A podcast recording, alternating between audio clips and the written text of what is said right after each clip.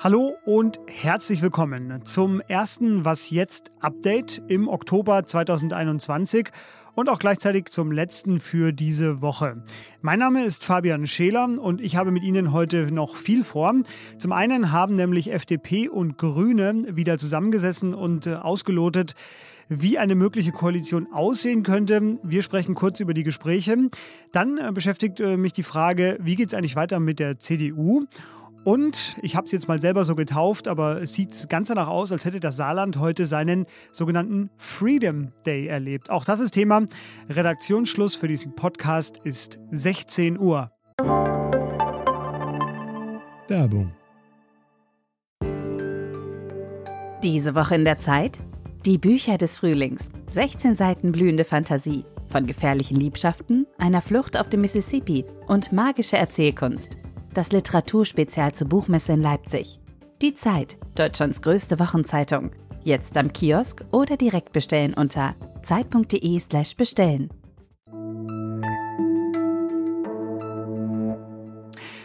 Wir fangen an mit der Rubrik, die uns in den nächsten Wochen vermutlich noch länger begleiten wird, nämlich Neues von den Sondierungen. Erst war da ein Vierer-Selfie zwischen äh, FDP und den Grünen. Dann gab es Terminkonflikte mit Markus Söders Geburtstagseinladung äh, zu 80. Geburtstagen. Und nun haben die Grünen in Person von Anton Hofreiter sogar schon angedeutet, dass zum Beispiel das bei der FDP verhasste Autobahn-Tempolimit 130 in Koalitionsverhandlungen, naja, vielleicht fallen könnte.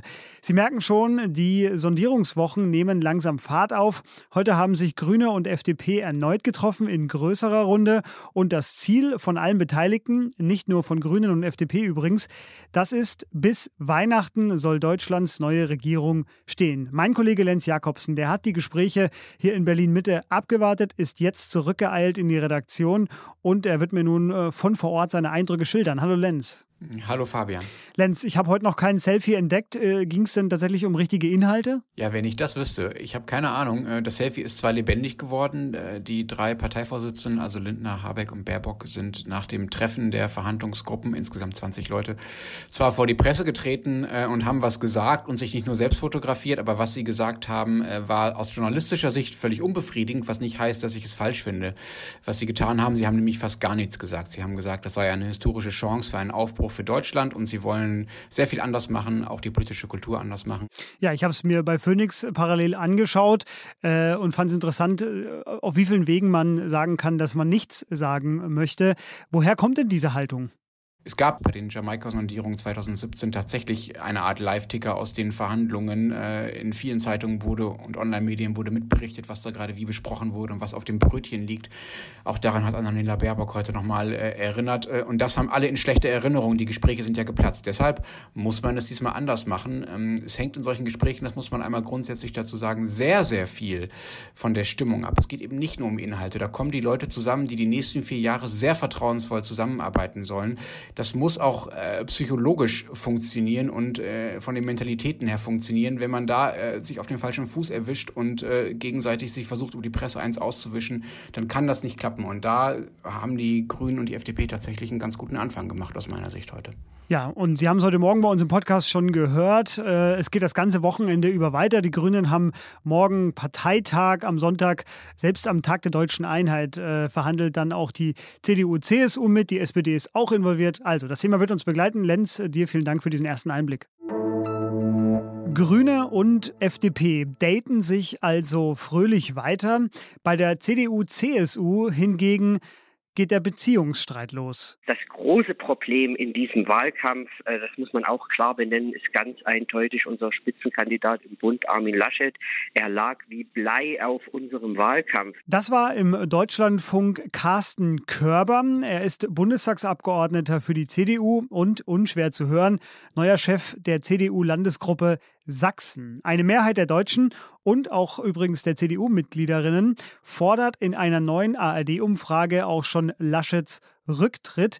Und der wird zwar noch mit der Union oder für die Union an den Sondierungsgesprächen mit Grünen und der FDP teilnehmen, ob nicht vielleicht doch etwas geht. Aber man muss ja ehrlich sein, es sieht jetzt eher nach Opposition als nach weiter so aus. All unseren konservativen Hörerinnen Mut machen wird nun Politikredakteur Ferdinand Otto. Zumindest habe ich den Text so verstanden. Hallo Ferdinand. Hallo, grüß dich. Na mal schauen, ob der Blick in die anderen Länder so viel Mut macht. Wir werden sehen. Genau, wir wollen schauen. Andere europäische Konservative haben das, was die CDU, CSU gerade durchmacht, schon hinter sich. Und du hast in einem Text mal äh, den Blick geweitet und vier Szenarien entworfen.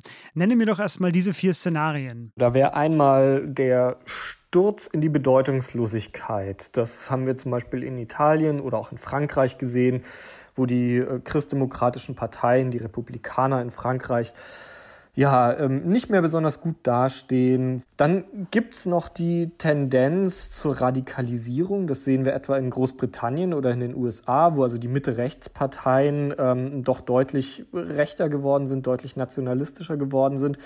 Der Trend dort wird allerdings verstärkt von diesem Mehrheitswahlrecht. Also so ganz zu vergleichen ist diese Tendenz nicht mit Deutschland. In Osteuropa sind viele Mitte-Rechtsparteien ins Autoritäre gekippt, also siehe Polen oder siehe Ungarn. Ich glaube, das ist jetzt eine Tendenz, die wir auch weniger sehen in Deutschland. Na, und dann gibt es noch das äh, Szenario in unserem Nachbarland, in Österreich, wo Sebastian Kurz aus der ÖVP letztlich eine Ein-Mann-Partei, aber wirklich auf Höhe der Zeit gemacht hat und ganz erfolgreich, muss man sagen.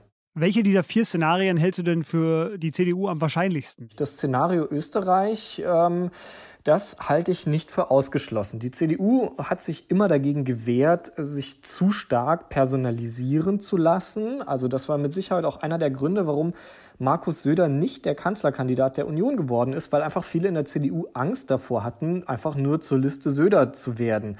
Die Tatsache ist aber, wenn die Union jetzt in die Opposition geht, wofür im Moment einiges spricht, dann kann sie nicht mehr in der Breite ein Personaltableau präsentieren. Dann gibt es in der Union, in der CDU nur noch einen starken Posten, das ist der des Parteichefs und dieser Parteichef wird dann höchstwahrscheinlich auch Fraktionschef werden.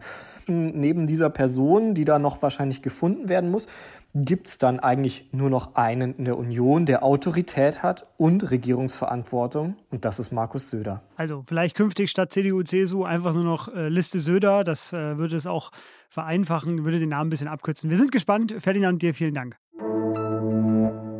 Der Oktober ist da und mit ihm gibt es neue Corona-Regeln an vielen Orten in Deutschland.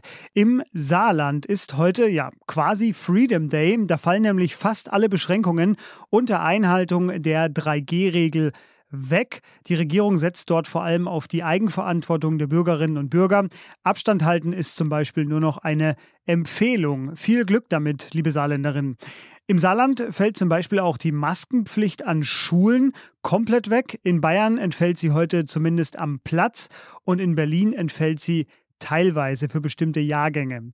In Bayern ist ab heute auch wieder Clubben gehen möglich, also man kann wieder tanzen gehen in Diskotheken und Bars und Kneipen und wo auch immer Sie tanzen gehen wollen, allerdings unter der verschärften 3G-Regel, denn es zählen nur PCR-Tests, keine Schnelltests.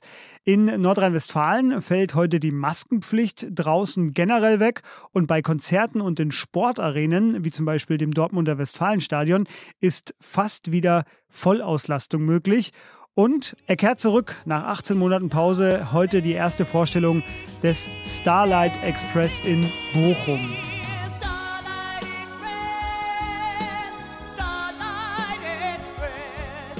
Nicht jedem gefallen diese zurückgewonnenen Freiheiten. Zum Beispiel der Lehrerverband, der kritisiert die wegfallenden Masken an den Schulen. Und das RKI schrieb in seinem Lagebericht am Donnerstagabend, sie erwarten für den Herbst und den Winter jetzt wieder ansteigende Zahlen. Was noch? Und hören Sie das? Das klingt doch schön. Bei all den furchtbaren Klimanachrichten dieser Wochen, da vergisst man ja immer so ein bisschen, wie faszinierend unsere Natur eigentlich sein kann. Und in Alaska, da tun sie jetzt was gegen diesen Verdruss und zelebrieren im Katmai National Park die Flora und Fauna. Und zwar mit der sogenannten Fat Bear Week. Und sie feiern, dass diese Bären fett werden. Es geht nämlich um die sensationelle Leistung der Braunbären, sich so viel Speck anzufressen, dass sie durch den Winter kommen. Und weil es ja immer noch die USA ist, geht das natürlich nur als Wettbewerb. Userinnen und User sind dazu aufgerufen, noch bis Dienstag, das ist dann der Fat Bear Tuesday, täglich für ihren Favoritenbär abzustimmen. Die verlinke ich Ihnen natürlich in den Shownotes. Und dann treten die Bären von den Usern gewotet im virtuellen Duell gegeneinander an. Bis nur noch zwei übrig sind und das ist dann das Finale. Idee ist super, Idee ist genial. Schauen Sie mal rein. Die letzten Sekunden vor dem Wochenende widme ich unserem täglichen Hinweis. Kritik und Fragen zum Podcast nehmen wir unter wasjetzt.zeit.de entgegen. In unserem Politik-Podcast, das Politikteil, den ich gleich auf der Heimfahrt hören werde, ist heute einer der für mich klügsten politischen Köpfe des Landes zu Gast, Ralf Füchs. Er war lange Jahre Leiter der grünen nahen Heinrich-Böll-Stiftung. Hören Sie rein, bleiben Sie uns vor allem treu, legen Sie die Buntfaltenhose für den Feiertag am Sonntag zurecht. Uns hören Sie dann am Montag wieder. Bis dahin, Ihr Fabian Scheler. Tschüss.